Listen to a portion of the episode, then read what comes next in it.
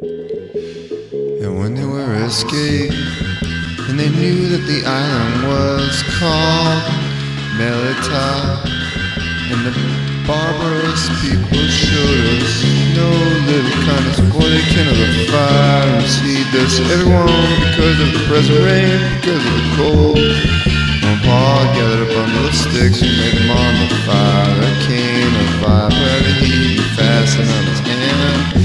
When the barbarians saw the venomous beast hang on his hand, they said among themselves, "No doubt this man is a murderer, whom though he hath escaped the sea, your vengeance suffered not to live." They shook off the beast with a fire, for no harm appeared. They looked when he should have swollen or fallen down suddenly, but after they had put the great eye, saw no harm come him. They changed their minds and said that he was a god. The same quarters were possessions of the chief man of the island, whose name was Publius. He received us and lodged us 3 days courteously.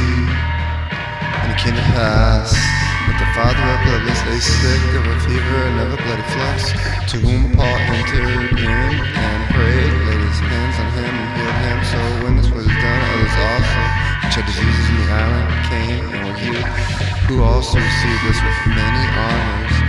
And when we departed, laid on us such things as were necessary. And after 3 months, we departed in the ship of Alexandria, which had withered in the eye, whose sign was Kastron Pollux. Praise the Lord.